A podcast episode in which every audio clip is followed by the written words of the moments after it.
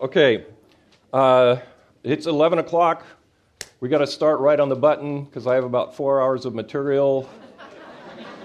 Um, actually, I'm going to combine basically two seminars that I do um, into one, so to speak, uh, because they only gave me one. So um, we need to get started. Let's begin with the word of prayer. Father, we thank you for your many blessings to us. We thank you in particular for the salvation that you have granted to us. We pray, Father, that you would help us to, uh, in this particular hour, um, help us to look at things and to be willing to accept truth when we see it. Uh, and we ask you to keep us in a good spirit uh, and that we would honor you in all that we do. Amen. Okay, so if you don't know me, I'm Dr. Gregg Frazer. Um, I teach, I'm a professor of history and political studies at the Masters University. Um, and I'm also a deacon here at Grace Community Church, uh, and I'm one of the part of the leadership group in Sojourners Fellowship Group. All right. Um, so the religious beliefs of key American founders. Why the world are we doing that at Grace Church on the Sundays in July? Uh, because it matters. Um, the proper view, uh, that is the truth of about the religious views of key American founders has impact for us today, beyond just mere um, curiosity. And much of that is in the handout that you should have received. If you didn't receive a handout, we have a bunch of extras. Uh, so just raise your hand and someone will put one in it. Um, so, several years ago, here's why I'm doing this here. Several years ago, Dr. MacArthur came to my office at the university, the only time in the 30 years that he and I were both there that he came to my office after having read my book on the religious beliefs of key American founders. He expressed the desire that everyone at Grace Community Church hear the presentation on the subject. As he left my office, he asked for a copy of a handout, the one that you're holding right now. He asked for that copy. Several fellowship groups allowed me to make this presentation. Some of them gave me three or four Sundays, which was outstanding. Um, some of them gave me one, some of them gave me two, but I've spoken a number of fellowship groups. He also arranged for me to, uh, to do a seminar at the Shepherds Conference that year, uh, and he bought a copy of my book for each member of the university's board of directors. Now, why am I saying all that? Because, like Steve Lawson, I have no humility. no, it's to tell you that doc- I have Dr. MacArthur's blessing so if you don't like what I say, complain to Dr. MacArthur or complain, go to the graves of the founding fathers and complain to them, as you're going to see why I say that. Because there are so many people relatively new to Grace Church, and John wanted everybody to hear it, it's time to do this presentation again, which I've done multiple times in the past. Now, let me begin by saying this. Everybody listen to this. Everybody get this, okay? If you don't hear anything else, well, no, I shouldn't say that because I want you to hear the rest. But I feel very blessed to have been born in and to live in the United States of America. I believe it's the greatest and best country in human history with the best political system ever devised by man. And I teach political studies. That's what I do. I would not want to live in any other country on earth. Sorry, Rebecca. But the United States is not perfect.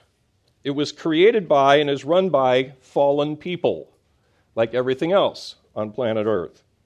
Regarding religion and the American founding, my contention is that both, see, you're looking at me, the right and the left are wrong in their views of the religious beliefs of America's founders. The left says that most of the founders were deists or rank secularists who intended to completely separate religion from public life. That is false. If, you can find one or possibly two deists, depending on how far down the list of founding fathers you want to go. There's a big debate, by the way, over who counts as a founding father. And if you go into the late dozens into the hundreds, you can find one or two deists, and that's it.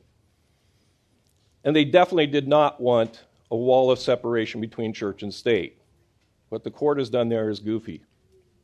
Now, the right says that most of the founders were Christians who based the founding documents on the Bible and intended to create a Christian nation. That is also false. There were, everybody hear this, if you're a Christian American person, there were Christians among the founding fathers. Right? There were Christians among the founding fathers. But the key founders, the ones who were most responsible for the, for the two founding documents, the Declaration of Independence and the Constitution, the ones who were entrusted with running the system from the beginning, including the first four presidents, and so on, were not Christians. My desire is for you to see, for the most part, what they themselves said, so that you don't have to take my word for it. This PowerPoint is critically important because you're going to see all I've done basically is to show you what they said, not giving you my own opinion or whatever. It's what they said. If you don't like it, go to them. Okay? I emphasize, by the way, what they said in private, what they said in diaries, journals, and especially personal correspondence. I have an assumption. Every writer has assumptions. In my book, one of the things that's different is in the beginning of the book, I spend about three or four pages giving my assumptions. Every writer has assumptions. Usually they just assume that you'll agree with them. I lay out my assumptions. One of my assumptions is people will be more honest in what they tell you privately than what they'd say publicly, especially politicians. and what politicians say in public, which is often trumpeted by certain people, is for the public's benefit. What they say in private is what they really believe and what they really think, especially when they tell you, after you read this, burn it which happened on numerous occasions.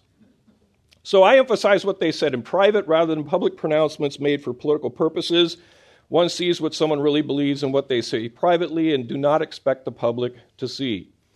I apologize in advance that we will move very quickly. Uh, there's just no other way around it. I already spent more time on the introduction than I wanted to.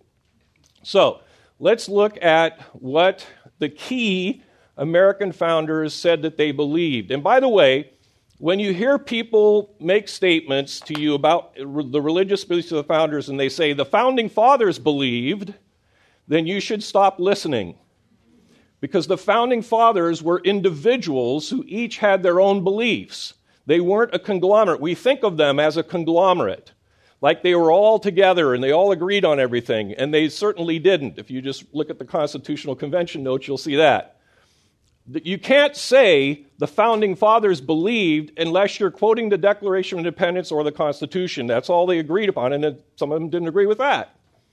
And some of them didn't sign the documents because they didn't agree with it. So be, le- be leery when someone tells you the founders believed or the founders said. Okay, I'm going to try and say all the way through the key founders believed and the key founders said. I'm only making claims fundamentally about eight people. Okay? Um, however, those eight people created the documents that everybody else signed on to. And they were the movers and shakers, the people who spoke the most at the convention, the people who headed up the committees, and so on and so forth. All right, so let's get started. Um, well, let's, let's back myself up somewhere here. This is Dr. MacArthur, and, and uh, you can find this on the website, Christian and Politics, Part 4. He quotes this guy, John Seel, who says, Rather than acting as resident aliens of a heavenly kingdom, too often we sound and act like resident apologists for a Christian America. Unless we reject the false reliance on the illusion of Christian America, evangelicalism will continue to distort the gospel and thwart a genuine biblical identity. The sheet that I handed out to you lists a number of reasons why I believe the Christian America view is dangerous. It's not just wrong, although I think it's wrong, but it's also dangerous. And we may highlight some of those at the end, but mostly I'm going to give you the evidence for the conclusions that are on that sheet, and then you can meditate on the sheet later for the most part. All right. Who, are, who am I talking about? The key American founders. Those who were most responsible for the Declaration of Independence Thomas Jefferson, who was the primary author, John Adams and Benjamin Franklin, who were also on the Declaration Committee and made changes. Uh, many people don't know that the, the committee made 48 changes in Jefferson's original draft of the Declaration, including taking out his strong statement against slavery.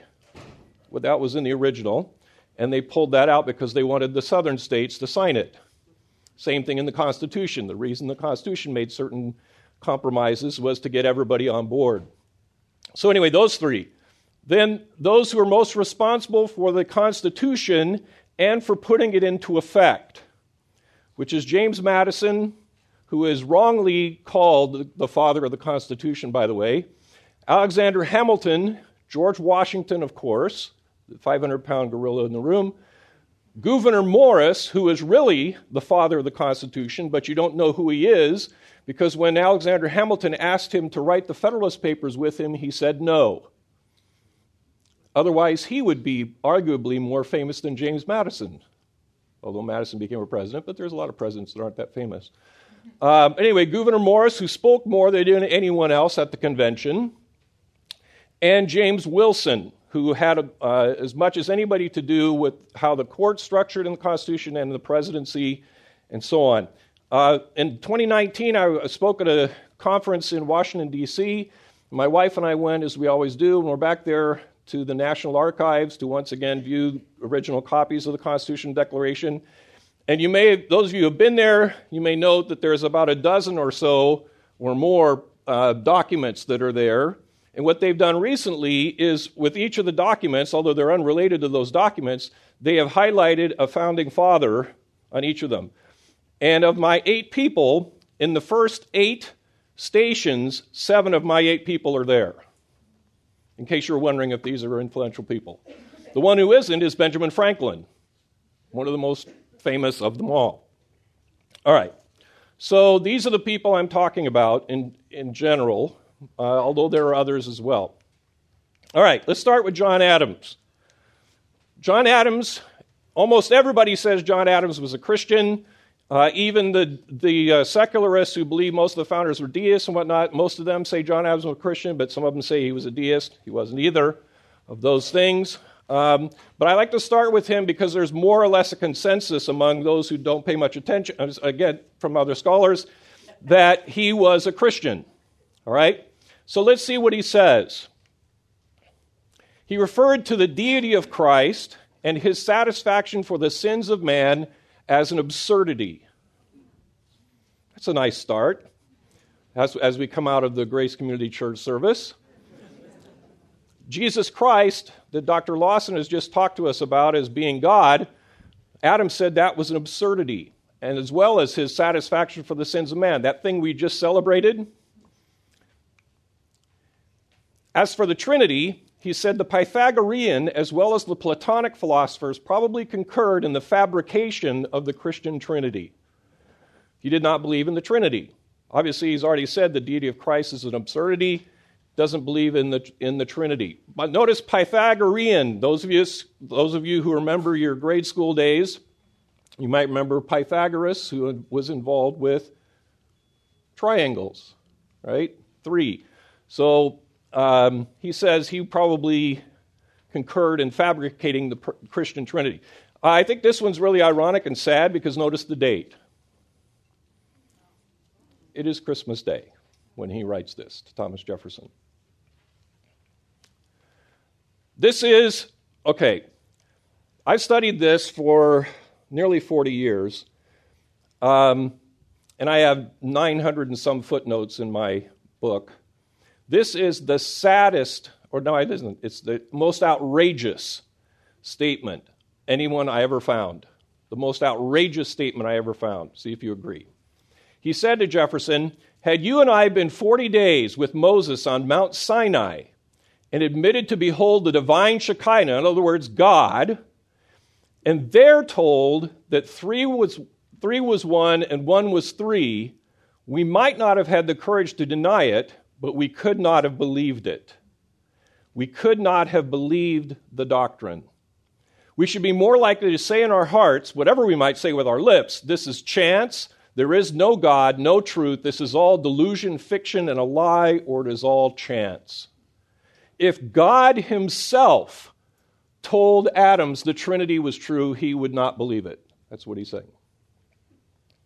That's pretty straightforward.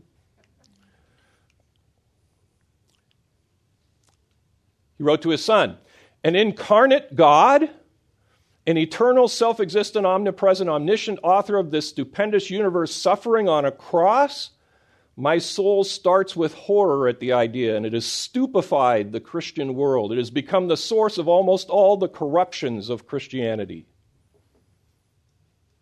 Jesus becoming God and suffering on the cross, what we just celebrated again, has be, been the source of almost all the corruptions of Christianity. Now, this term, corruptions of Christianity, we're going to bump into again because he borrows it from a friend, a guy named Joseph Priestley. Joseph Priestley, some of you might know, is credited as the inventor of ox or the discoverer of oxygen. It wasn't actually oxygen, but anyway, essentially. So, but he was also a preacher who denied basically all the fundamentals of the faith. He wrote a two volume work called The History of the Corruptions of Christianity. It starts with the deity of Christ, and then it goes into uh, original sin and basically all the doctrines of Christianity, and he goes into why those are all false, and these are the corruptions of Christianity. And he influenced heavily Adams and Jefferson, um, and Franklin also refers to him periodically. Whenever Adams and Jefferson had a, had a religious question, they would always say, Well, we'll ask Priestley. That's their, their main source. So that's the this corruptions of Christianity is, is an important phrase, and we're going to come back to that. Uh, what about the Bible? What do you think about the Bible? Philosophy, which is the result of reason, is the first, the original revelation of the Creator to his creature man. No subsequent revelation, supported by prophecies or miracles, what would that be? Can supersede it. This is another one on Christmas Day. Philosophy, the result of reason, is the revelation of God to man, and the Bible cannot supersede it. But, he says, the Bible is the most Republican book in the world, and therefore I will still revere it. Now, it's not, it's not Republican with a capital letter, those of you who are party members. It's referring to this, the system of government and, and the notion, no, certain notions in Republican thought. But that's why he will still revere it. He also, by the way, believed, I don't have a slide for this because I, I don't have a slide for, room for everything. Uh, he also believed that much of the Bible had been destroyed and was missing. Um, he, he, actually said cartloads of um, scrolls. I don't know how he knew that, but anyway, that's what he believed. What about theology? He said the preamble to the laws of Zaleucus, which were supposedly handed down from the goddess Athena, is as orthodox as Christian theology as Priestley's, with whom Adams identified. So, the laws of Zaleucus, supposedly handed down by pagan goddess Athena, is as orthodox as Christian theology in his mind. Although, since he's identifying with Priestley, I probably would agree with him. They are equally orthodox, but that isn't what he's saying, because he agreed with Priestley. Where is to be found theology more orthodox or philosophy more profound than in the introduction to the Shastra, which is a Hindu text? These doctrines, sublime if ever there were sublime, Pythagoras learned in India, taught them to Zaleucus and his other disciples, all ended in heaven if they became virtuous. Now, this is the key thing here. For these key founders, uh, who I call theistic rationalists, we'll get there later, one of the fundamental views is like deism, uh, the way you get to heaven is by being virtuous, by being good. And so uh, all of these guys, Pythagoras and Zaleucus and the Hindus and so on, they all end in heaven if they are virtuous. He said, My religion is founded upon the love of God and my neighbor, the duty of doing no wrong but all the good I can. I believe, too, in a future state of rewards and punishments, but not eternal. Now, the, the key founders held different views concerning hell. most of them believed in it, uh, but they didn't think it was eternal. They believed that people who were bad went to hell for a while. It's sort of like the Catholic view of what? Yeah. Uh, where you go for a while, you get some punished a little bit, and then Jesus takes you on into heaven. And he said flat out, I believe that all good men are Christians. All good men are Christians. And we're going to see more of this as well. He said, placing all religion in grace and its offspring, faith, is anti Christianity. Our church is misnamed, according to Adams. He said to his wife, wrote to his wife, My religion, you know, is not exactly conformable to that of the greatest part of the Christian world. It excludes superstition. Most of the Christian world is engulfed in superstition. All right, let's turn to Thomas Jefferson. Now, to be fair, most people in Thomas Jefferson's day thought he was an infidel. Uh, when he ran for president, there was whole campaigns about we can't have an infidel as president. That led to the unfortunate uh, statement in the in the letter that he wrote, which the Supreme Court grabbed out of nowhere and tossed in and created our separation of church and state thing. Um, but most people at the time viewed him as an infidel. So why do I include him? I include him because he wrote the Declaration of Independence. He was the primary author, and because he and Adams exchanged letters for years and years and years and constantly said to one another, I believe all the same things you do. Um, in particular, they had really, really nasty things to say about Calvinists. Uh, at one point, Jefferson said, uh, when he was wishing Adams good health, he said that I hope you remain healthy until I become a, a Calvinist, because that would make you immortal. Um, but anyway, aside from that, let's see what Jefferson had to say about the Trinity, he said, The metaphysical insanities of Athanasius of Loyola and of Calvin are, to my understanding, mere relapses into polytheism. The Trinity is polytheism for him. And Athanasius, who introduced Trinity into uh, a major uh, church statement, uh, is uh, relapsing into polytheism. He said, When we shall have done away with the incomprehensible jargon of the Trinitarian arithmetic, that three are one and one is three, then we'll be able to make progress and blah, blah, blah, blah, blah. And he said, the hocus pocus phantasm of a god like another Cerberus with one body and three heads. Those of you who aren't up on your ancient Greek mythology, uh, and ancient Roman mythology too, for that matter, the Cerberus was a hound at the entrance to hell, and the hound had three heads, so you could see in each direction. And um, Jefferson equates this mythological notion of a trinity with that Greek mythology. and not only that, but how about the virgin birth?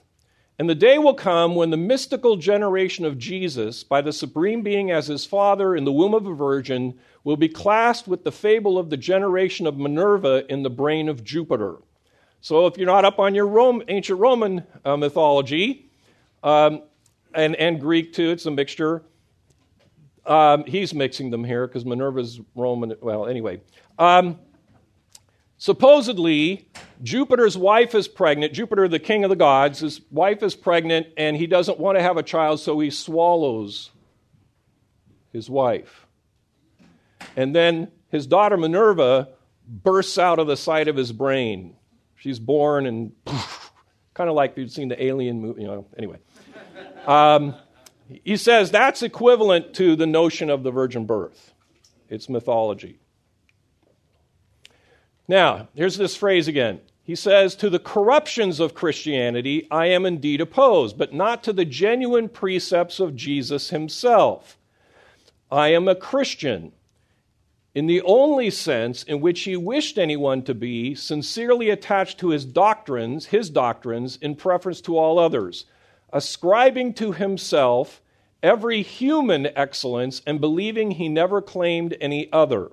All right, so there's a lot to unpack here. We can spend 20 minutes, but we won't.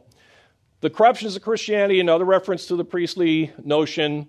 Um, Jefferson liked Jesus, that is, the moral teaching Jesus. And when Jefferson created his own Bible, he took a copy of the New Testament, literally, and took a razor blade or scissors. The guy who, if the guy who's uh, who stalks me, if he's listening to this, oh, okay, a razor blade, I don't care. Um, he cut, he cut up the New Testament and cut out all the miracles and anything supernatural and pasted it back together. Literally, we have the copies, literally pasted it back together. You could buy it at the store today. It's called the Jefferson Bible. And um, so he liked Jesus, his moral teachings, and that's what he believed Christianity was or should be Jesus' moral teachings. He says here, I am a Christian.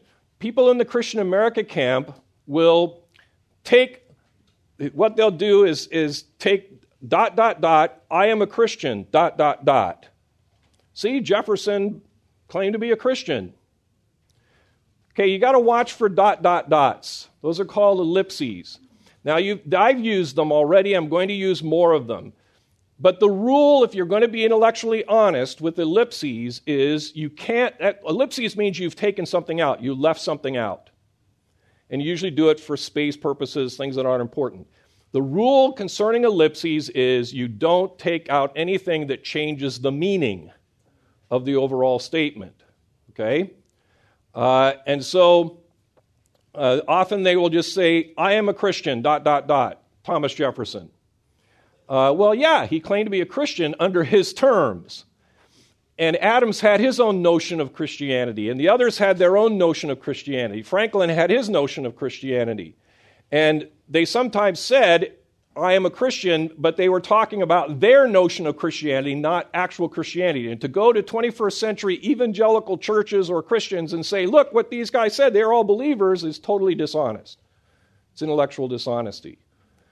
Um, notice what he's saying here ascribing to himself every human excellence and believing he never claimed any other, or in other words, that Jesus never claimed to be God. That's, that's fundamental to his view, as it was with Adams, denying the deity of Christ. Then, in another work, um, it's actually a letter to William Short. He lists a number of what he calls artificial systems invented by ultra Christian sects that are unauthorized by a single word ever uttered by Jesus. So, what are these artificial systems that were invented by ultra Christian sects that aren't real Christianity, according to Jefferson, including the Immaculate Conception of Jesus, the virgin birth, his de- de- deification, the creation of the world by him, his miraculous powers, his resurrection and visible ascension, the Trinity, original sin, atonement, regeneration, election. Let's go on the Grace Community website, look at our doctrinal statement. And that's what Jefferson said were artificial systems invented by ultra Christian sects and not real Christianity. He said, My fundamental principle would be the reverse of Calvin's that we are to be saved by our good works, which are within our power, and not by our faith, which is not within our power. At least he understood that faith isn't within our power, so he had one thing right. Writing to his favorite nephew, um, he said, Read the Bible then as you would read Livy or Tacitus. Those were Roman historians. Read the Bible as you would read Livy or Tacitus. Your own reason is your only oracle given you by heaven. I call these guys theistic rationalists. That's the term that I coined for it theistic, they believe in God and not the deist God. They believe in a theist God, which is distinguished from the deist God. Maybe we'll talk about it later. It's on the back of the sheet. Uh, and, but fundamentally, their system was rationalism. They believed, they believed, they took things from Christianity, from natural religion and deism, and reason. And they mushed those three together they took things that to them seemed reasonable in Christianity and natural religion and rejected what to them was irrational or unreasonable. So, reason was the fundamental basis for their religion. Okay? They chose what seemed reasonable to them. In fact, they believed some of the Bible, and the, the parts they believed were the ones they thought were rational. That's why Jefferson cut up literally the New Testament and cut up parts of it because it wasn't rational. He got down to the part that he thought was really from God, real revelation. Deists didn't believe in any revelation from God. That's one difference between theistic rationalists and deists. Regarding the writers of the New Testament other than the Gospels, like, I don't know, 1 Timothy that we just looked at, these pseudo evangelists pretended to inspiration, he says. He regularly refers to the New Testament other than the Gospels as a dunghill. Can't get much clearer than that. And what about the Apostle Paul?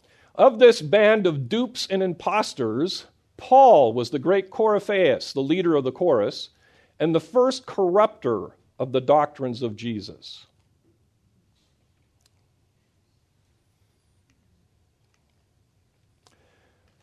What about how you get to heaven and who's there? There's not a Quaker or a Baptist, a Presbyterian or an Episcopalian, a Catholic or a Protestant in heaven on entering that gate, we leave those badges of schism behind and find ourselves united in those principles only in which God has united us all. Let us not be uneasy then about the different roads we may pursue to that our last abode, but let us be happy in the hope that by these different paths we shall all meet in the end. Everybody goes to heaven. Doesn't matter what religious views you are, those are just badges of schism that priests have created in order to make money for themselves. So that you have five churches in the, your, your town instead of one. That's what Jefferson believed. I believe that he who steadily observes those moral precepts in which all religions concur will never be questioned at the gates of heaven as to the dogmas in which they all differ. They didn't like doctrines. The key founders did not like doctrines because they divided people and they took away from the, the value and the purpose of religion. And by the way, for them, religion was very important. And so when you see quotes from people talking about them, when they're talking glowingly about religion and so on and so forth, that's true. They did believe in religion, they, they promoted religion. This notion of wall of separation of church and state is goofy. That's not a single, not a single founding father would, would adhere to it the way that the court applies it. They wanted religion in public life. They wanted religion to have an effect in, in, in politics. They promoted religion because it was a source of morality. If you're going to make people free, you're not going to have an iron fist to, to, make them do what you make them do, and you're going to give people freedom. How do you get them to behave? morality. Where does morality come from? Religion. Which religion?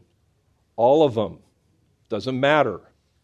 So they believed that religion was critically important, but not necessarily Christianity.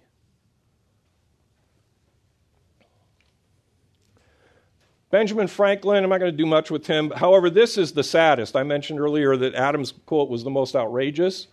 This was the saddest quote that I've found in 40 years or so of, of looking at this. Uh, by the way, Adam, uh, Franklin here is in his 80s and he dies three months later, something like that. He was asked by Ezra Stiles, who was a Congregationalist pa- or Baptist pastor, uh, to tell him, What do you think about Jesus? Franklin said this As to Jesus of Nazareth, my opinion of whom you particularly desire, I think the system of morals and his religion, as he left them to us, the best the world ever saw or is likely to see. But I apprehend it has received various corrupting changes. And I have doubts as to his divinity. Though it is a question I do not dogmatize upon, having never studied it, and I think it needless to busy myself with it now when I expect soon an opportunity of knowing the truth with less trouble. I see no harm, however, in its being believed if that belief has the good consequences of making his doctrines more respected and better observed. All right, so let's look at a couple of things. First of all, he starts out Jesus of Nazareth.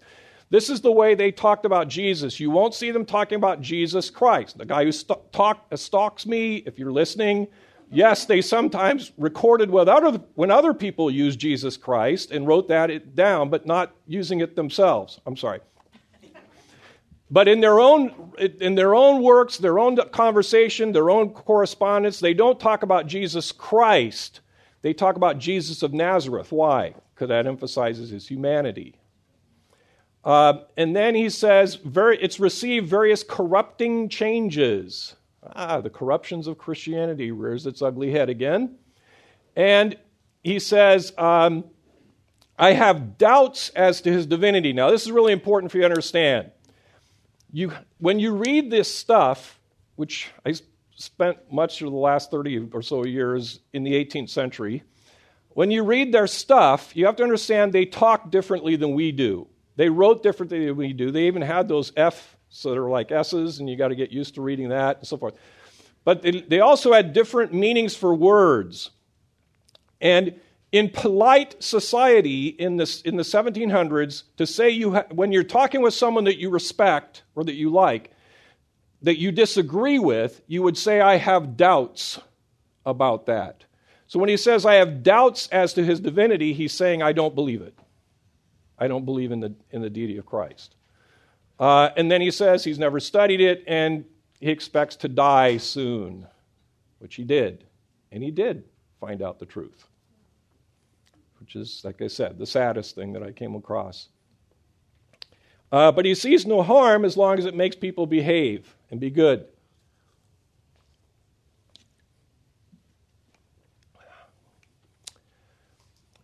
Um, he also said, All sects have experienced my goodwill in assisting them, and as I have never opposed any of their doctrines, I hope to go out of the world in peace with them all.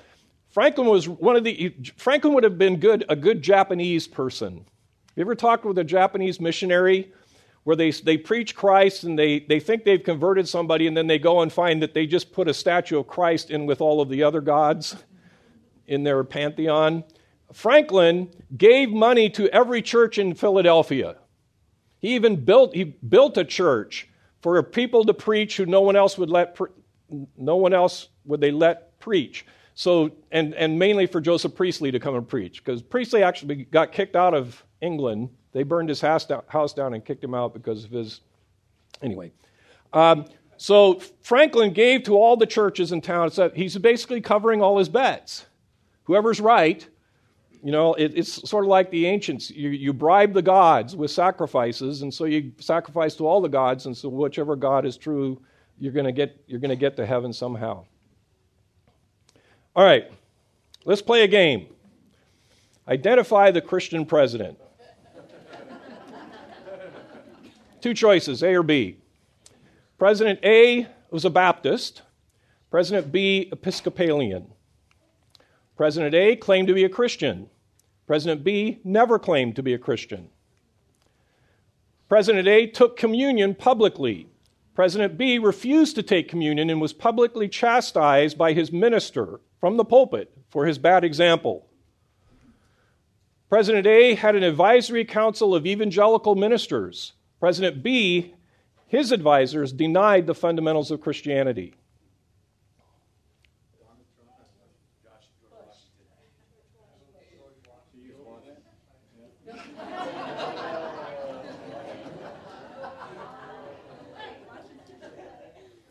So let's talk about the 500 pound elephant or gorilla or whichever metaphor you want to use, George Washington, which both sides desperately want on their side. Both sides spend a lot of time and effort to get Washington on their side in their countless books, trying to drag him to one side or the other, but he's sitting there in my book. Unlike Adams and even Jefferson, Washington never claimed to be a Christian. We have 20,000 pages of his writings. He never claimed to be a Christian, nor did he ever claim to have a relationship with Jesus or to have been converted. Did he have a chance? On March 3rd, 1797, a group of clergymen tried to get him to affirm whether he was a Christian or not. They were frustrated when Washington refused to do so, and one of them said, The old fox was too cunning for us. Washington never took communion, and after being publicly chastised for his bad example, he never again attended on Sacrament Sunday. So he would skip all the third Sundays here at Grace Church.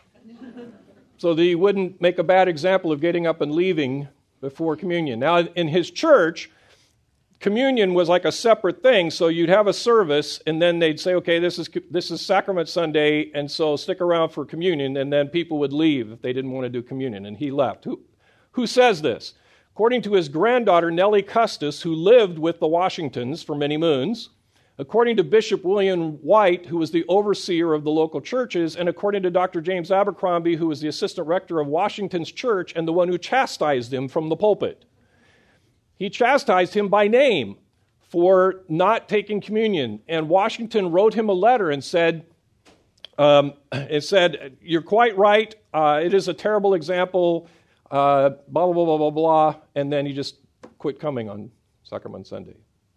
Mrs. Washington stayed for communion, uh, which made it even more noticeable. Um, he spoke of Christians in the third person. Being no bigot myself to any mode of worship, I am disposed to indulge the professors of Christianity that road to heaven which to them shall seem the most direct, plainest, easiest, and least liable to exception. All right, now we got to talk about language again. Bigot. Bigot in the 18th century just means you believe something, you have a position. Today, you know, a bigot is somebody who is racially insensitive or whatever. But then it just, it, it, had nothing to do with race necessarily, it was anything. You believe something. You, you took a stand for something or you believed something. And he says, I'm, I'm, I'm not a bigot to any mode of worship. And then he talks about the professors of Christianity. That's not professors like college professors, that's people who profess. People who profess Christianity, he says, I, I'll indulge them whatever road to heaven which they think is best. He studiously avoided mentioning the name of Jesus. In 20,000 plus pages of his writings, there's only one reference to Jesus, Jesus Christ, or Christ, and that's not in his handwriting. It's in the handwriting of one of his aides, who was a Christian, by the way, and not accepted as Washington's by the Smithsonian Institute or by the Washington Papers Project.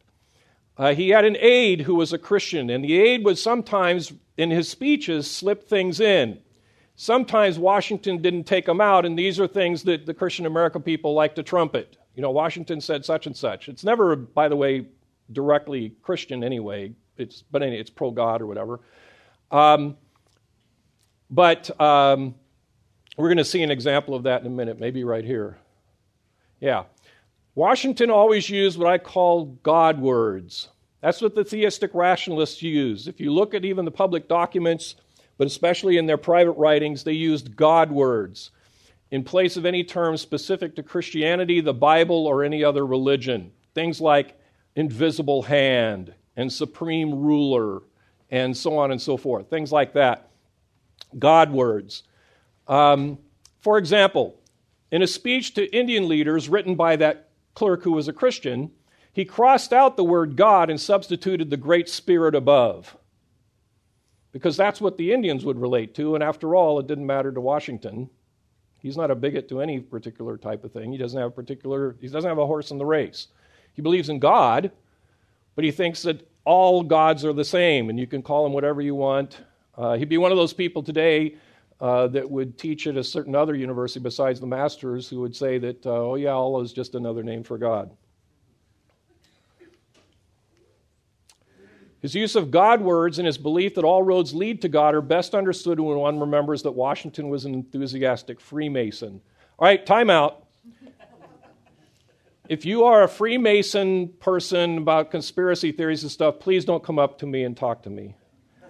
There was no Freemason conspiracy to control America, etc., and you aren't going to convince me. I've seen all the evidence, quote unquote, so just don't do it. So I'm not talking about a conspiracy here.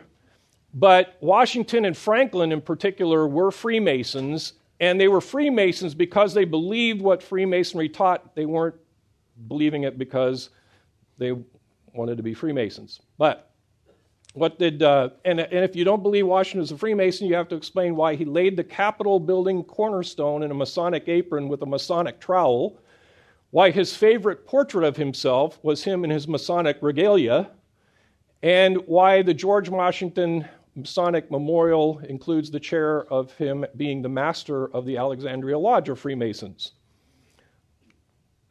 So, what did, what did Freemasons believe? Freemasonry holds to a unitary supreme being, the so called great architect of the universe, Godward, who denies Christ's unique saviorship and atonement, reduces religion to a moralistic observance of allegedly common ethical principles, all meet together and pray, worship together to the same one and only indivisible God whom all religions acknowledge and venerate. And that's a pretty darn good description of what the theistic rationalists held to, including Washington. He also steadfastly refused to kneel in prayer. Now you might say, okay, well, what's the big deal, man? Like, I don't kneel in prayer. That's so like last century, dude. Well, here's why it's a big deal two things. One, the church that he attended had what were called kneeling benches because everybody kneeled in prayer. That was what they did. And here's this guy who was literally head and shoulders above the rest. One of the reasons Washington was so prominent, and along with Jefferson, they were both 6'3 in an age in which most men were 5'8 or below. The average height was like 5'7 in that age, and they were 6'3. So here's all these people kneeling in prayer, and here's this 6'3 guy standing there. Okay? Why else does it matter?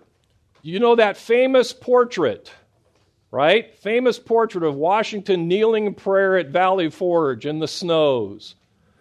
All right, well, first of all, it's problematic because he never knelt in prayer.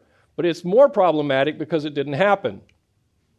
The man who is supposed to have found Washington kneeling in prayer at Valley Forge, a farmer named Isaac Potts, was nowhere near Valley Forge in 1777 by his own accounting. He didn't move there till later.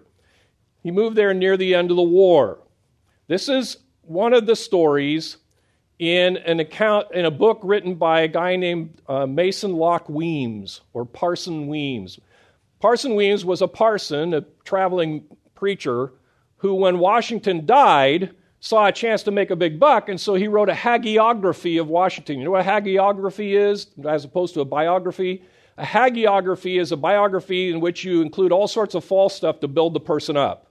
You say all sorts of phony stuff about it. Uh, Al Gore wrote his own hagi. I'm sorry. Um, you say a whole bunch of phony stuff in order to build the person up. And there's a lot of stories in there. Remember the cherry tree story? I'm sorry, it didn't happen. Mason Weems wanted to emphasize how honest he was, so he made it up. He also wrote a story when he was a child that his father planted the garden to spell his name in cabbages. Um, there's a story about Indian chiefs all trying to kill Washington. This is a famous or favorite thing that's, that's uh, talked about by the Christian America advocates. Um, and it's just a Mason Locke Weems story. When my wife and I, there's two stories. Um, when my wife and I visited Mount Vernon, I made sure I carried a silver dollar with me on the trip. And, we, and I stood on the banks of the Potomac out in front of Washington's house and I went like this, and I had my wife take a picture of me with the Potomac behind, because Mason Locke Weems said that Washington threw a silver dollar across the Potomac, which is a mile wide. It's based on an actual true story. Washington and another guy were vying for the affections of a young lady, and so Washington bet the other guy that he could skip a rock across the Rappahannock, which was 100 yards across. So, skipping a rock 100 yards and throwing a silver dollar a mile, that's Mason Locke Weems equivalent. The other thing is, when we went upstairs to where Washington died, we're standing there looking at the bed, and everybody's looking at the bed and they're teary eyed stuff, and I'm looking at the ceiling. My wife says, What are you doing? I said, I'm looking at how well they patched the ceiling after the angels pulled him up through the sky. Because that's what Mason Locke Weems records, is that the angels came down and just pulled him up to heaven right there. Um, so you got a lot of interesting stories in Mason Locke Weems. One of them is this one, the Valley Forge story. Here's Bishop White, the overseer of the local churches Washington attended. I do not believe that any degree of recollection will bring to my mind any fact which would prove General Washington to have been a believer in the Christian revelation. his own minister, Samuel Miller. How is it possible for a true Christian to die without one expression of distinctive belief or Christian hope? Is that what you want at your memorial service in the chapel here at Grace Church? You want, you want a pastor of your fellowship group to get up and say, I can't think of a single thing that would make me think I was a believer. And they had obviously had no reason to besmirch him, right? They had no reason to say something false. Why should we believe Washington was a Christian? What's the evidence for such an idea? Uh, Michael Novak wrote one of the many books in, in this category called Washington's God, in which he's trying to prove Washington was a Christian. But he concludes at the end this is his book to prove Washington was a Christian. And what does he conclude at the end? Page 159. Overpowering evidence for his commitment to full dress Christianity is not to be found in the printed record. That he was a very good man in his moral life, stayed well within the bounds of Christian moral imperatives, and fulfilled a high, very high measure of nearly all Christian virtues is testified to by many witnesses. That's the basis for him being a Christian. But not full dress Christianity, whatever that means, presumably means Christianity. He says also, still, the stated beliefs Washington lived by fell rather short of the full Christian creed. To confess the latter, to f- confess a full Christian creed, would have required very little of him, yet he evaded the many invitations offered him in public and in private to do so.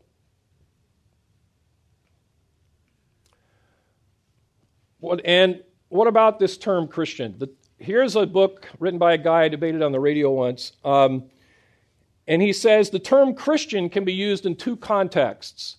First, it can describe someone who is born again or saved or regenerate, a dedicated follower of Jesus Christ and his teachings. Eh? Thumbs up? The term Christian is also loosely used to denote a person whose beliefs about God, the world, and man are generally in accord with those of the Christian religion, but who may not be a dedicated follower of Christ. In the second context, a person's beliefs, actions, and or demeanor may be Christian, that is decent, generous, or moral. This is what he's in here. I didn't add this. But he or she might not be regenerate. In the chapters which follow, the term is used primarily in this latter sense. And now, the founding fathers. And then he proceeds to talk about the founding fathers as if they're Christians because they were decent, generous, and moral and believed in God. So, the key founders were religious men they believed in God. They went to church, most of them. Uh, they prayed, most of them, so on and so forth. They believed religion was st- extremely important, indeed critical to the health of a free society, but not necessarily Christianity. They believed religion and morality were fundamental pillars of society, but that virtually any religion would serve the purpose. Now, let's take a look at Alexander Hamilton for just a moment. First of all, I can't leave him out because he's my favorite founding father. But Hamilton, there's two Alexander Hamiltons. There's Alexander Hamilton up until the day he dies, and there's Deathbed Confession Alexander Hamilton, which is a great story, and I don't have time to tell it. Here's Alexander Hamilton when he was in political power and moving and shaking and so on and so forth. Here's what he had to say. He was talking about a particular minister, a particular preacher, and he said, He's just what I should like for a military parson, except that he does not whore or drink. He doesn't sleep with whores and he doesn't drink. Other than that, he's good, good, good parson. And also, he will not insist upon your going to heaven, whether you will or not, whether you want to or not. That's a good, good parson. He didn't speak of Christ. He used God words such as supreme intelligence, omnipotence, benefactor, etc and he equated God with nature. Sound familiar? Declaration of Independence. Equated God with nature. What about, all right, so I'll, I'll give the Reader's Digest Cliff Notes version. So, some of you know Hamilton died in a duel with Aaron Burr. which is an interesting story to begin with. But um, Hamilton had begun investigating Christianity after his own son was killed in a duel. And he, whether he came, became a Christian then or later is an interesting thing, but nonetheless, he became interested. So at the time, dueling was illegal in the United States, and so it was if you actually shot somebody in a duel, you were proving what you were trying to disprove that is, that you didn't have honor. So, what they came up with was this goofy system in which you would stand back to back, walk 10 paces, turn, and fire into the air instead of shooting the other guy. And that would show that you were putting your own honor at stake on the line because he could shoot you, but you're not doing the dishonorable thing of killing him, right? So Burr and Hamilton, Hamilton tried desperately to not have the duel with Burr. Burr wasn't having it, he was going to do it. So during the two weeks between the challenge and the duel, Hamilton writes all these letters, putting all his affairs in order, writes two very poignant letters to his wife the night before the duel, saying, Goodbye, honey, I'm going to die tomorrow. Have a nice life. Watch over the kids and so on. but he also tells her, I'm going to reserve my fire, meaning do the, he says, but I'm quite sure that Burr will not, and so I'm, that's why I'm telling you I'm going to die. So they meet, they stand back to back, they walk the 10 paces, turn. Hamilton fires first. He fires up into the air, as is the honorable thing to do. Burr points his gun up into the air and then lowers it and shoots Hamilton in the chest, right next to the heart and they know it's a mortal wound, as they used to say, meaning you're going to die, and they drag him over to a farmhouse. So in the farmhouse, he asks them to send for a minister to give him communion. And so they call a minister, he comes in, and the minister, who I want to meet in heaven, the minister refuses to give Hamilton communion on his deathbed. You're not a believer. You're not a Christian. I'm not going to give you communion. And he leaves. So they call another minister, and that minister won't give him communion because his church would not allow individual communion. It had to be done in a body. So he left. So Hamilton begs them to call the first guy back. And the first guy comes back, and Hamilton proceeds to convince him that he's a believer. And the guy writes it all up in the newspaper. Okay, you can read the account. Here's some of what he says. Some, it's a long thing. He placed his hope for the next life in redeeming grace and divine mercy. He said, I'm a sinner. I look to his mercy. I have a tender reliance on the mercy of the Almighty through the merits of the Lord Jesus Christ. This is not a theistic rationalist talking anymore. This is a believer. And then he sought and took communion shortly before he died. One of the keys in this whole area is what did they mean? Christian America advocates take the use of the words Christian or Christianity at face value and then quote them to evangelical born again Christians, despite the fact that the person being quoted meant something entirely different than the audience understands by those terms. Now you know differently too. Adams, Jefferson, Franklin, and others had their own definitions of Christianity, which rejected virtually all of the core doctrines of Christianity. What about the Declaration of Independence? Uh, the much trumpeted God words are not biblical terms. The only biblical term you find in the Declaration of Independence is the word creator. And everybody believed in a creator back then. Deists believed in a creator because there was no, there was no Charles Darwin. Everybody believed in a creator, so that's not controversial. What Jefferson did, and he was a clever guy, he artfully and cleverly wrote the Declaration of Independence language on religion in such a way that every group could be happy and could all claim it said what they wanted. So they would all what? Support it. He's a politician. He's trying to get support from everybody. So today, Christians say, see, the Declaration has all this Christian language. Deists, the equivalent of it, a secularist today says, see, it's all secular language about nature and nature's God. And Jews are comfortable with it because it talks about the Creator. Everybody's comfortable with it.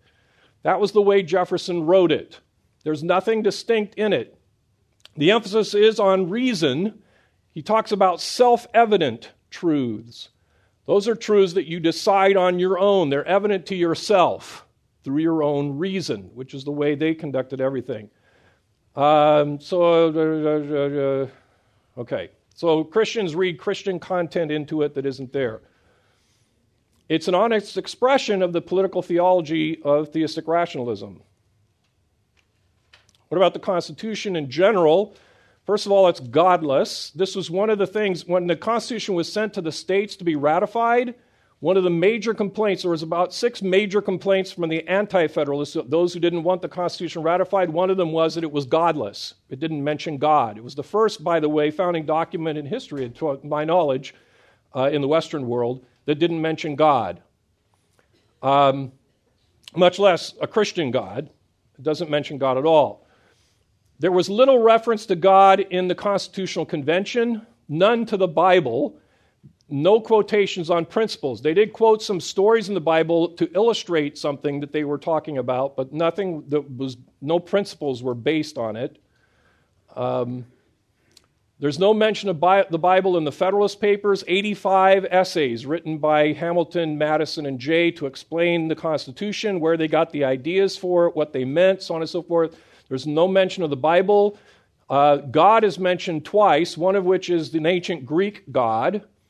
Uh, and the, the, the other time is when Madison is explaining that the Bible is written blurrily and you can't really understand it.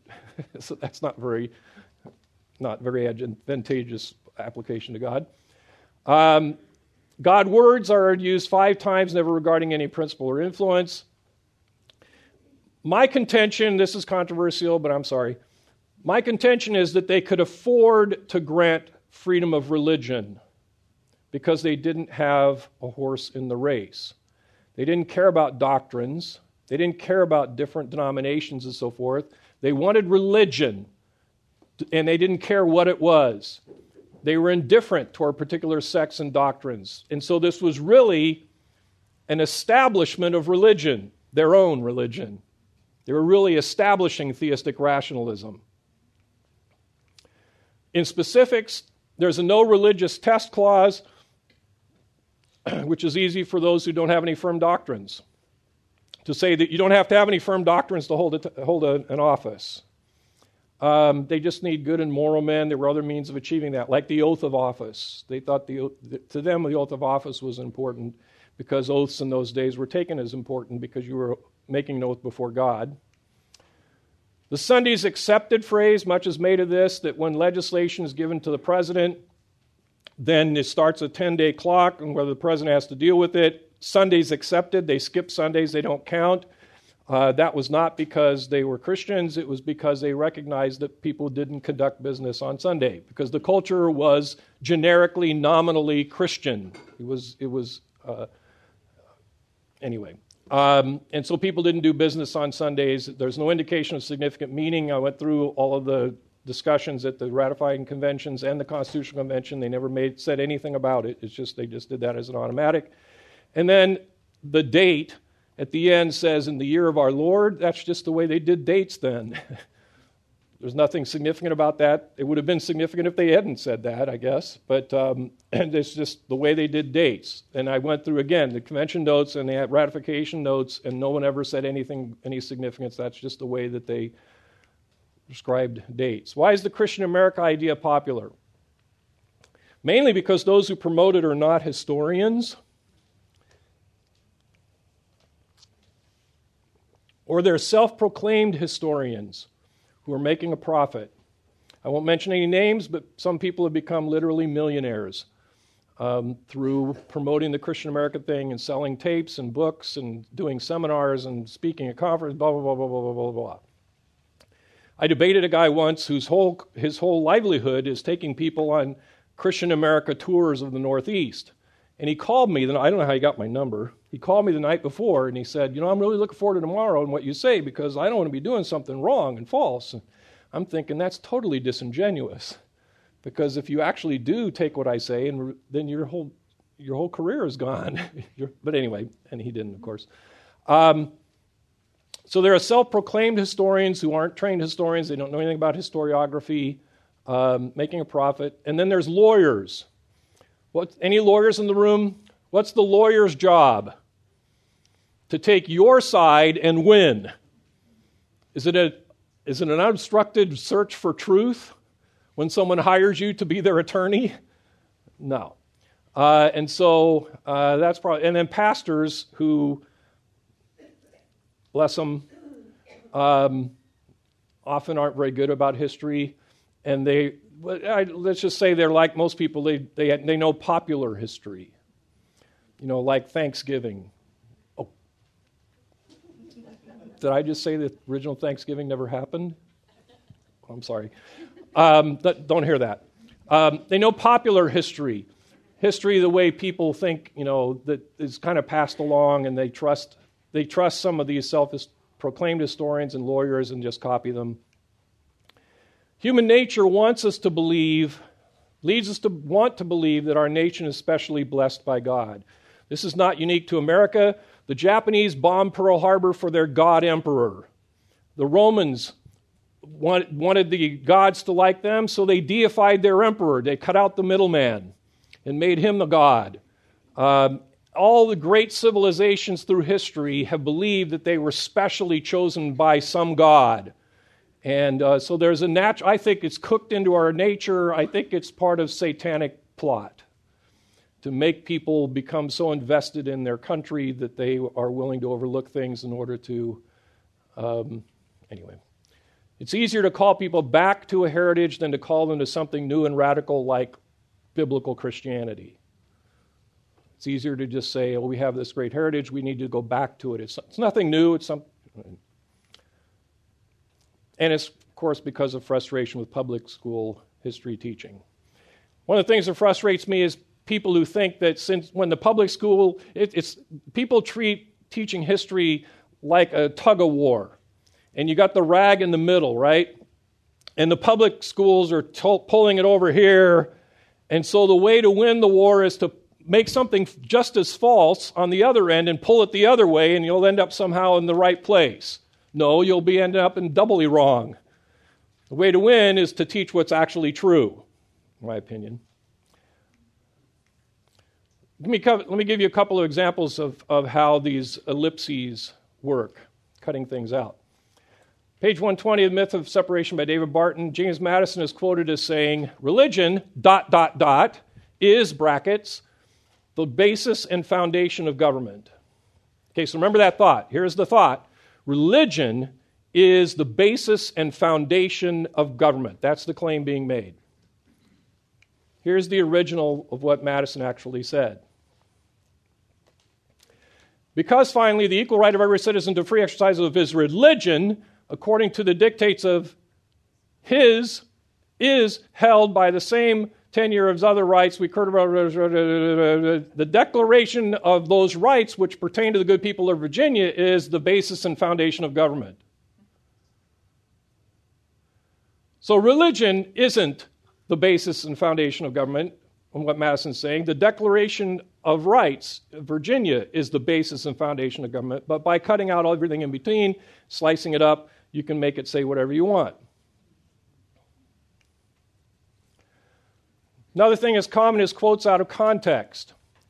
Here's a quote of, uh, by John Adams The general principles on which the fathers achieved independence were dot, dot, dot, the general principles of Christianity. Well, that sounds good. The founders achieved independence on the principles of Christianity, which says, by the way, he who resists authority will be. Anyway, um, here's the actual quote Adams listed the types of men who brought about independence, including Roman Catholics, Universalists, Arians, Socinians, deists, and atheists, and Protestants who believe nothing. That's his, that's his quote. Then said, the general principles on which the fathers achieved independence were cut, cut, the only principles in which that beautiful assembly of young men could unite. And what were those general principles? I answered the general principles of Christianity in which all those sects were united. So, universalists, deists, atheists, and Protestants who believe nothing, Arians believe that Jesus was not God but was a specially created being somehow somewhat better than man. Socinians believe that Jesus was just a man. So all those people had some general principles in which they all agreed. And Adams calls them the general principles of Christianity. But those who present this view know that their audiences, evangelicals, won't think that all those people actually believe the general principles of Christianity, so they just cut all that stuff out as unimportant. What's important is that Adams said that the principles that they used were the general principles of Christianity. Adams went on to claim that he could fill sheets of quotations in favor of these principles with statements from a number of well known sources, include, including two very no, notorious atheists, David Hume and Voltaire. This was uh, a certain person who's the guru of the Christian American movement. This is, was his favorite thing for about eight or ten years. He would walk around to churches. He has original copy of this letter, and he would walk around to churches and, and flash it and then tell them what it said. A portion of the 1809 letter from John Adams to Benjamin Rush is read, in which Adams says glowing things about the Holy Spirit, concluding with, There is no authority, civil or religious. There can be no legitimate government but what is administered by the Holy Ghost. Wow, that can't be what he really said, is it? Yeah, it is. It's there. It's there. It's not by itself, though. Right after this, in that letter, which never gets read, in these presentations. Right after, right after the rapturous statements about the Holy Spirit, Adam says, Although this is all artifice and cunning, yet they all believe it.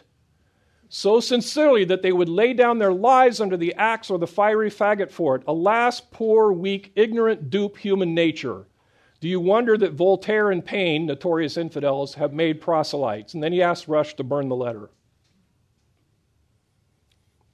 Can you believe those people believe this about the Holy Spirit? Those ignorant dupes. No wonder the atheists have such a good time rounding up people. Not only did they ask people sometimes to burn their letters, but when people died, people would rush to the widows to get back the letters that they sent so they didn't make it out into public. Jefferson did that a number of times. Um, who are the founders? General, all inclusive statements are routinely made, starting with the founders said, the founders believed, the founders wanted, and so on.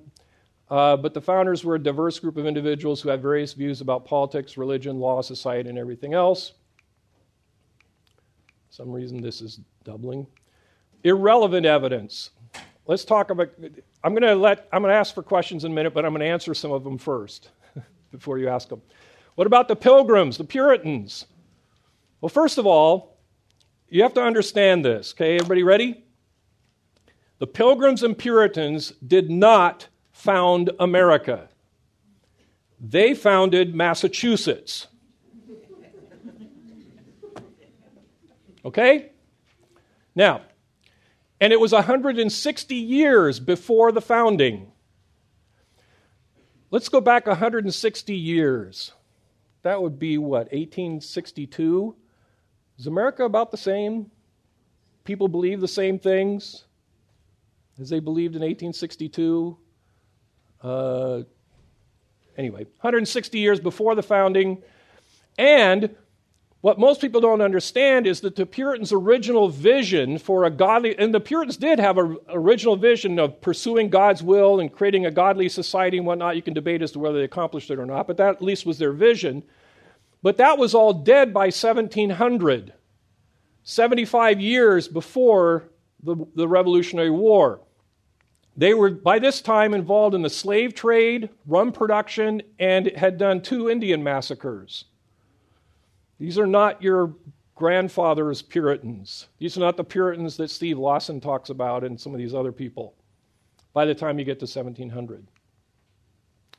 Eight colonies had no religious element in their founding. So, why is this one the one that represents America? Two colonies were founded by dissenters from the Puritans who left because they didn't agree with the Puritans. And there were as many colonies set up by Catholics and Quakers as there were by the Puritans, one each. So I just don't understand this, you know, the, the Puritans and you know, Plymouth and whatever that, it's, that doesn't represent America. And this is another one that's double. early pronouncements.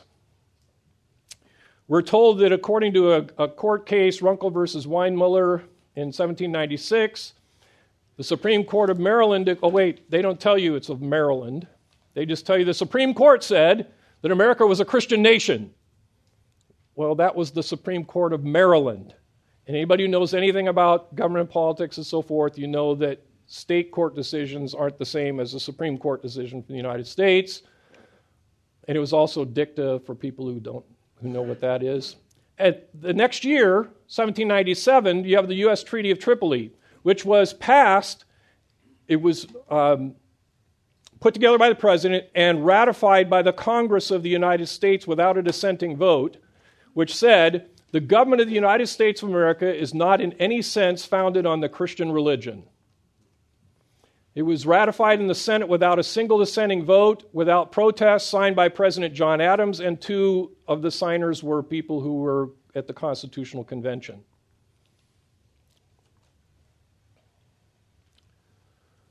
And treaties are part of the supreme law of the land.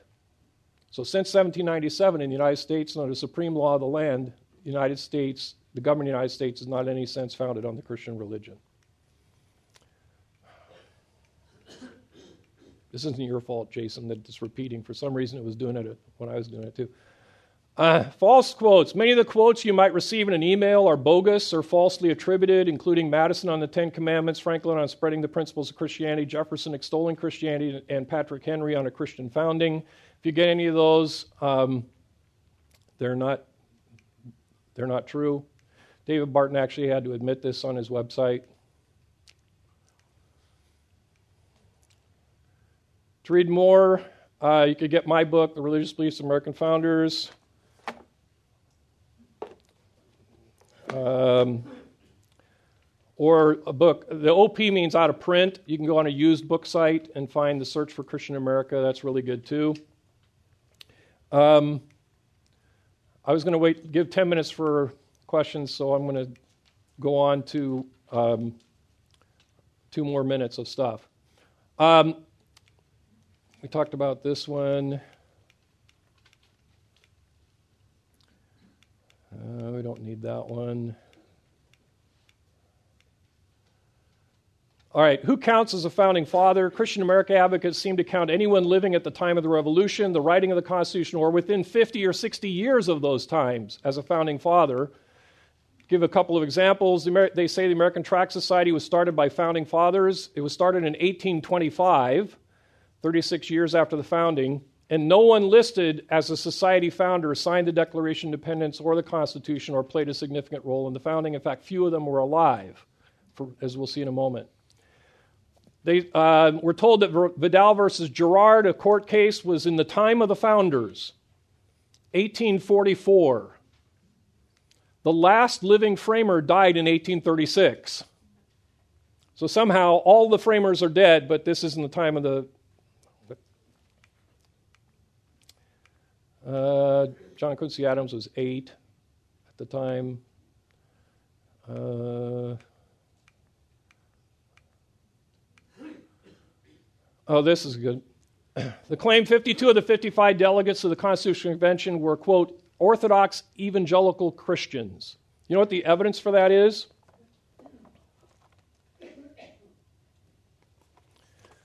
The table of contents of this book in which he lists the 55 people and gives a denominational affiliation for them. One of the huge things in this whole Christian America thing is massive, massive over production of denominational affiliation. John Adams is, I have a, I have a good friend who wrote a book in favor of the Christian America thing who calls John Adams reformed. You saw what he, what he believed, right? But he's reformed because he went to a congregational church. Congregationalist. And by his own account, that Congregationalist church became Unitarian when he was in high school age. So it was a Unitarian, but it retained the name Congregational, so that makes him Reformed. I mean, this is the way these things are. Um, The only evidence is this table. And by the way, the guy who said it, he says that's the evidence for it. This is what he says is the evidence for it. Um, and to get to 52, even using this, you have to count the two Roman Catholics. 86% of today's Congress meets this standard. So, what's the problem? By the way, on that person's website, I'm liable, I mean, talked about on there, in which he says that I say, because there was a, a guy who put together a group of, of 10 uh, Christian historians across the country, and they asked me to do part of it. And I was supposed to do this one video from this guy, which I did. And so I answered what he said in the video, which is this claim up here 52 of the 55 delegates were Orthodox evangelical Christians. So I answered that claim and said, no, they weren't, and I proved it, blah, blah, blah, blah. On his website, he says that I said that 52 the, that, I, that I denied that 52 of the 55 delegates, delegates went to Orthodox evangelical churches because he has now changed his thing on it because it was so evidently provable the other thing was wrong. He changed it. And so he says that that's what I said, but that isn't what I said. And, but anyway, that's the way these things happen. And by the way, I would actually say that. They weren't all Orthodox. I would, because you have to count the two Roman Catholics to get there anyway. But aside from that, it, is, it isn't what I said. Um,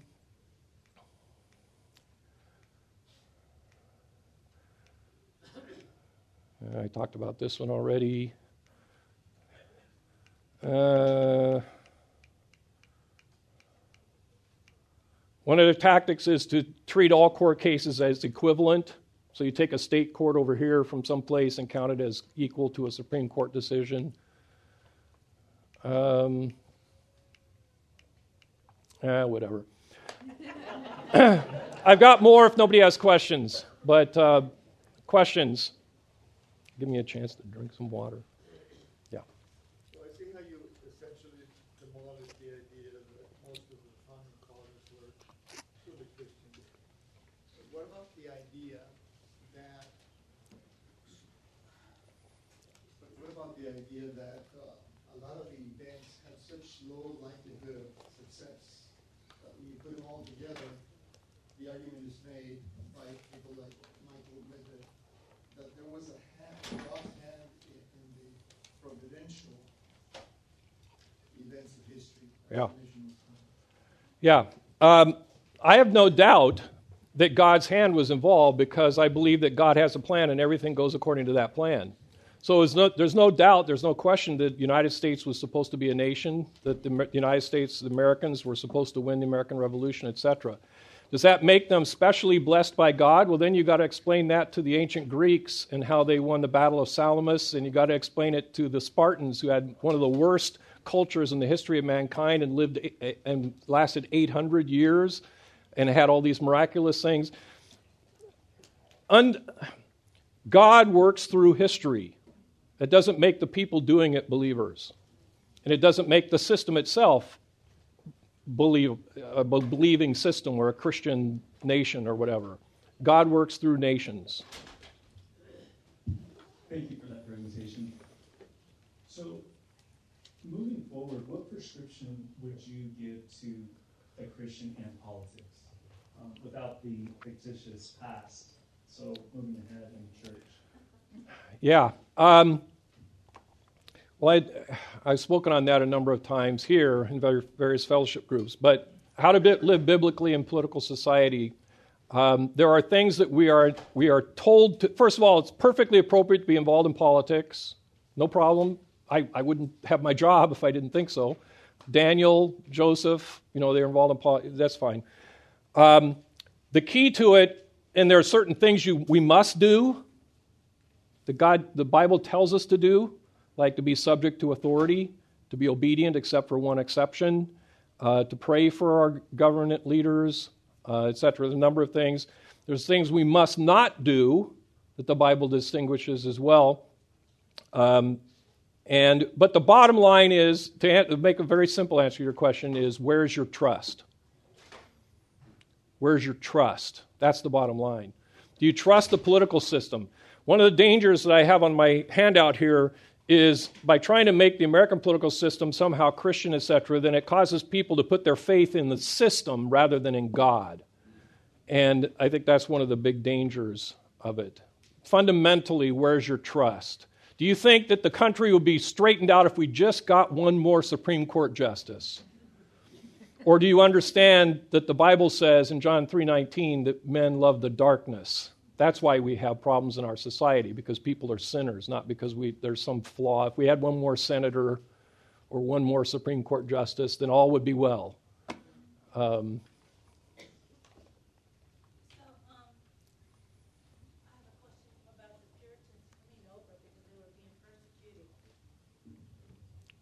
Puritans were persecuted, so that's why they came over here, correct?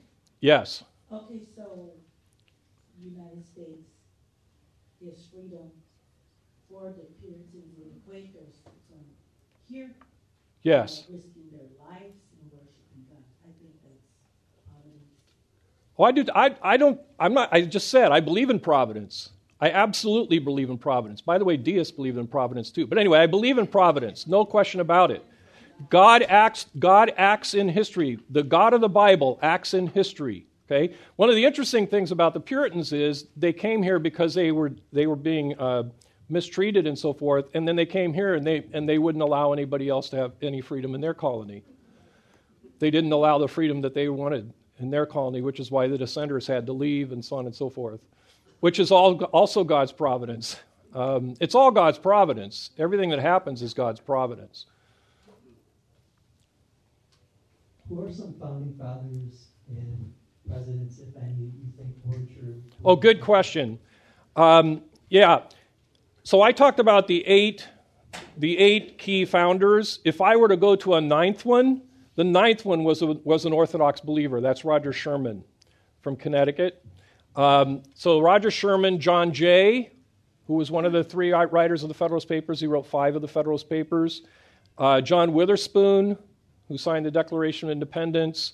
Um, and a few others, um, depending on who you talk to.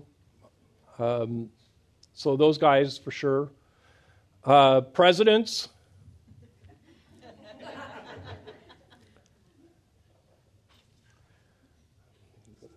Do you want my opinion?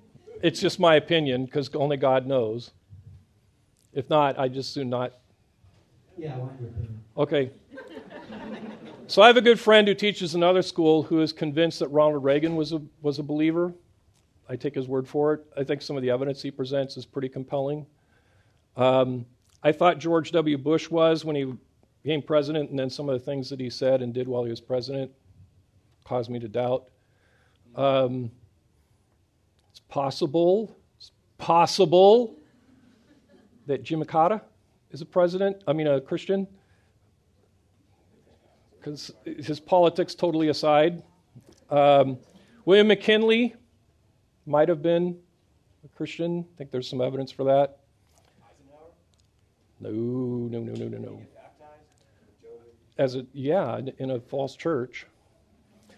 Uh, no, Eisenhower is famous for saying that um, he wanted everybody to go to church, and I don't care which one it is. You know, uh, he was he was a Midwestern, I grew up in the Midwest, so I know this quite well. He was a Midwestern, don't, don't rock the boat person. We have three more in a queue on this.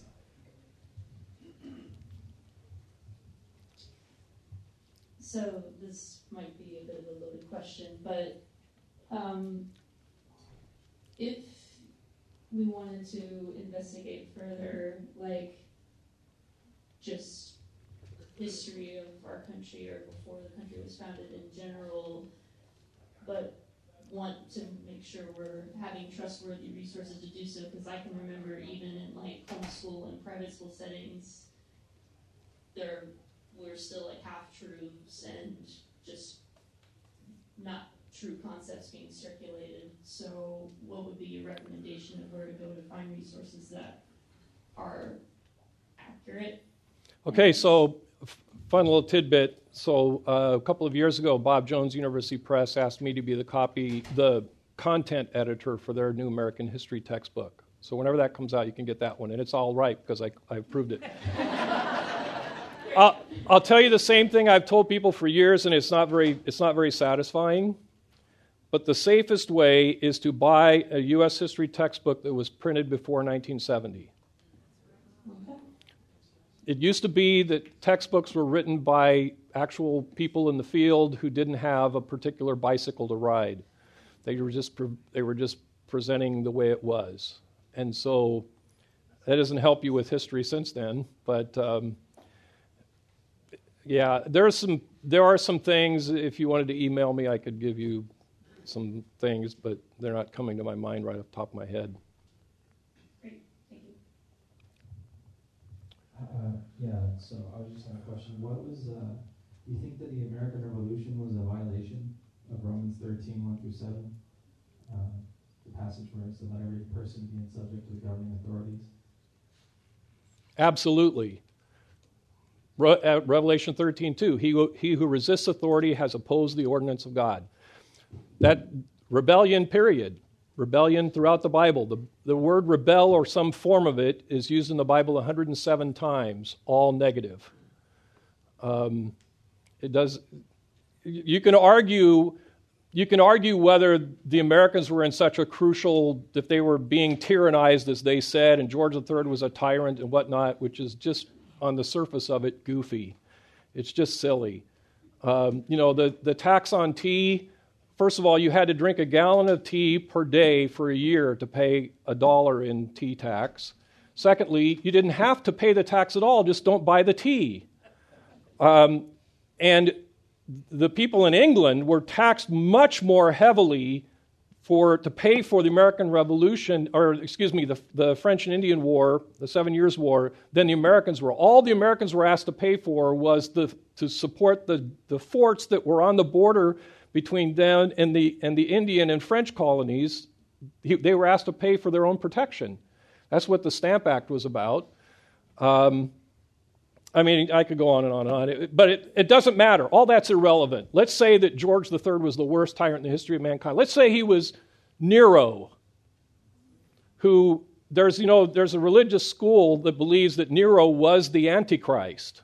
Those who don't believe in a future, they think all the, the prophecy is already fulfilled. They believe Nero was the Antichrist. That's how bad he was. That's who the emperor was when Paul wrote to the people in. Um, Rome and said, Be subject to authority. There's no authority except from God, and those who resist are, are resisting the ordinance of God. So it doesn't matter how bad the tyranny is if it is tyranny. Rebellion is not biblical. Dr. MacArthur says the same thing. I can show you in the commentaries. But anyway, that isn't why I think it. I think it because I don't know Paul said it. But Jason is some of you are, oh. And by the way, so yes, I think the American Revolution was sinful. It was also God's plan. It was part of God's providence. Okay? Just like Judas kissing Christ and betraying Christ was a sin, and it was better if he had never been born, but it was part of God's plan. Just like Adam and Eve eating the pomegranate to start this whole mess. It was a pomegranate. Adam and Eve eating the pomegranate to start this whole mess was a sin. Obviously, it's the original sin, but it's also God's plan. So just because something is God's plan and that it's part of providence and stuff doesn't make it good. It doesn't make, I mean, good in the sense of your participation in it. It doesn't make your participation in it right. Your participation is still wrong. God uses what Calvin called the instrumentality of the wicked. He uses the instrumentality of the wicked to accomplish his purposes. And just because something miraculously happened in favor of somebody doesn't make it the right thing to do. It just means God used it to accomplish his purposes. Just like when they tried to kill Hitler with a bomb and he miraculously survived it, and he said, See, God's on my side. No, God wasn't on your side, but it was by God's plan. It wasn't time for you to die yet, so they can't kill you. But it doesn't make it right to be Hitler. I'm sorry I get enthused about this.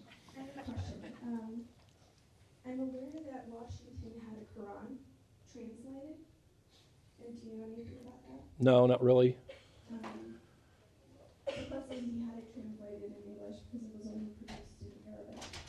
Was apparently blasphemous for an Islamic person to own something other than Arabic.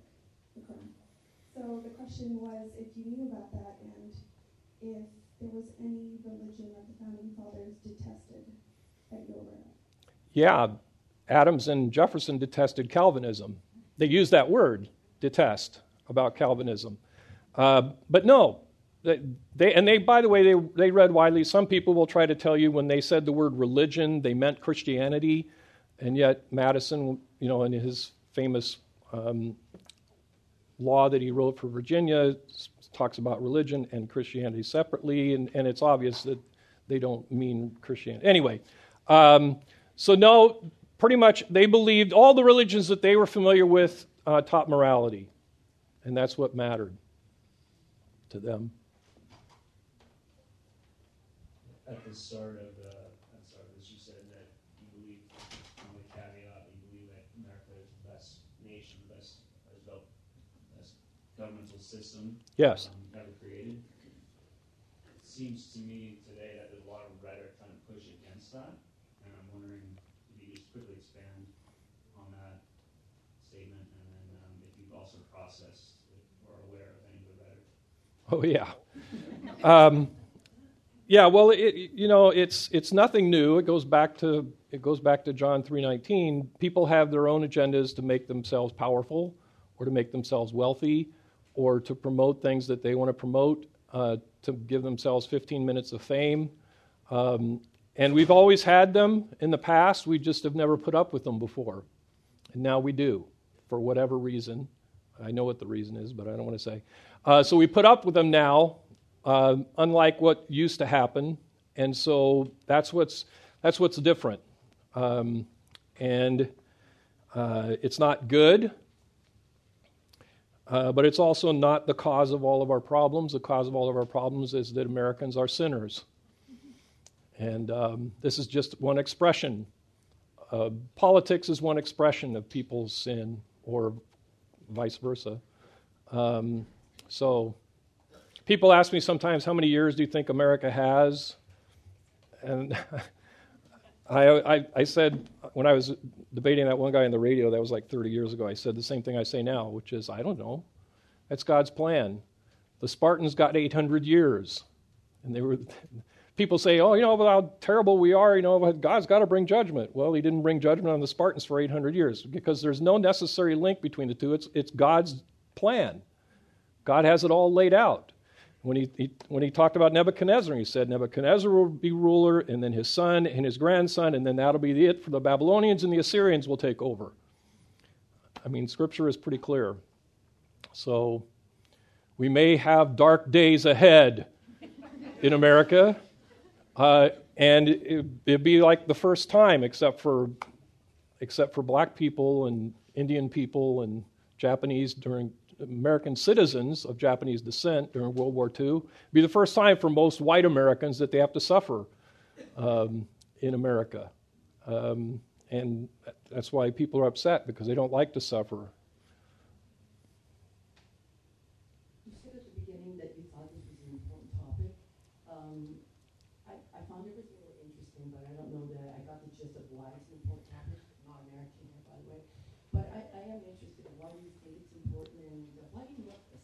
That's why. That's what the handout was for, uh, to show all the dangers of believing that America, or not the dangers of believing that America was founded as a Christian nation, if that were true, but falsely believing that America was, was founded as a Christian nation. Has, has theological implications, which I lay out in the beginning of that sheet, and then it has some practical implications for people uh, who um, they don't. If you're a Christian American person, I'm not saying this about everybody. Some people, some people who get heavily invested in this, they believe in a tribal God of America. They don't believe in the God of the Bible. And America is too intertwined with their notion of Christianity that they can't separate it. And so it becomes almost national idolatry. Um, and that's why Dr. MacArthur cared about it, why he wanted me to talk to Grace Church, because of these dangers. So, uh, and, and, this, uh, and we believe in truth here. Uh, we teach truth from the Bible, and we should deal with truth in history, truth in other areas as well, science, whatever. Um, so, and because people, again, are m- making political careers out of this and making big bucks, manipulating people, that bothers me. Because I'm not making the big bucks.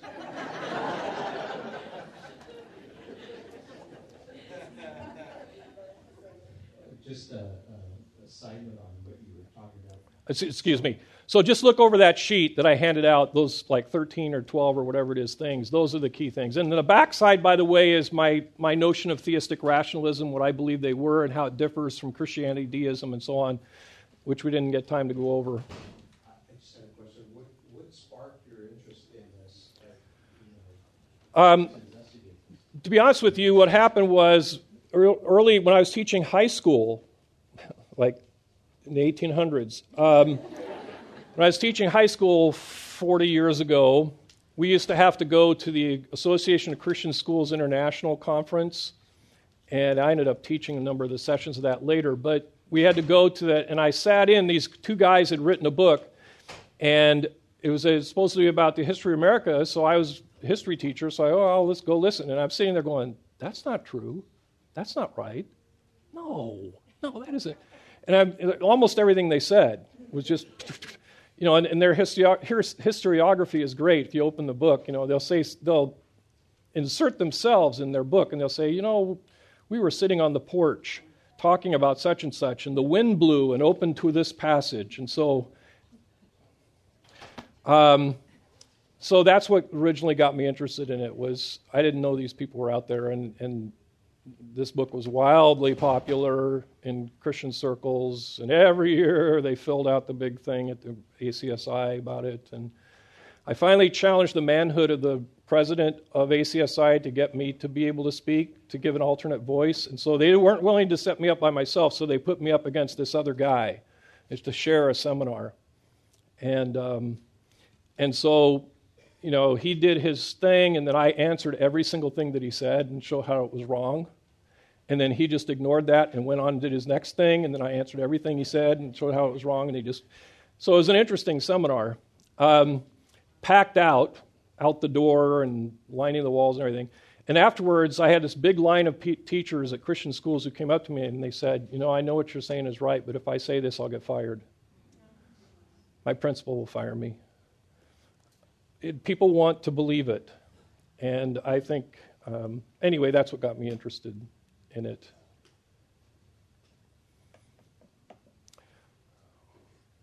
Well, we're way over time, but um, and my voice is gone. So, all right, thank you.